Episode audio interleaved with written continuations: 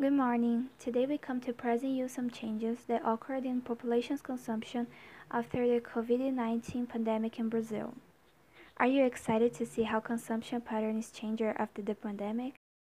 Well, we separate the information collected into three topics. First, we will talk about general changes and their consequences on consumption in general. Then, we will talk about the changes in different social classes and end with the changes observed in food. The pandemic was a certainly surprise for the entire population, increased the uncertainty about the future and their concern for the health of the family members. Along with the health crisis, a financial crisis arose the country, maybe to class D and E families, which had a decrease in their monthly income. All of these factors implied, according to Sebrae, a more conscious consumption and according to needs of individuals.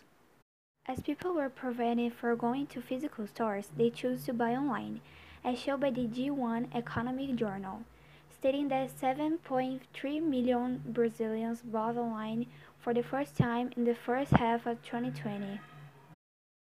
In this context, the main messaging journal adds that online commerce grows 47% in the first half of 2020, intensifying the increase in online commerce.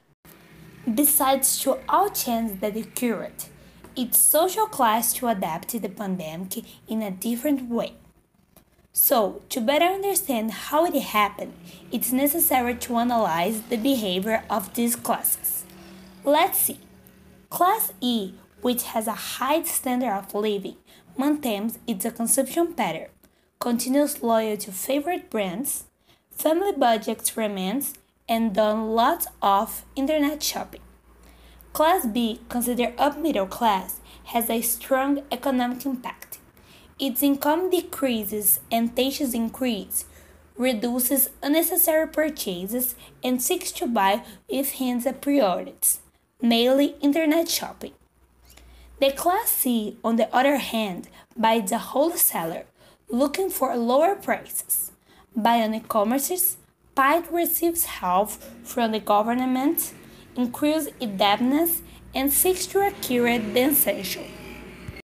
Already Class D is a vulnerable class that receives government aid, has a high degree of indebtedness, buy only the essentials, many were unemployed, and started to use more internet.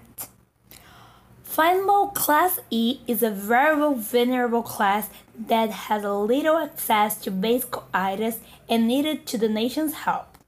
Government and aid suffers for unemployment and debt. Your income is turned to food purchases and debt payments and started using the internet more. And in this graph, we can see how it is divided by social class in Brazil, which is based on family income and how many millions of people there are in each class, besides to their classifications.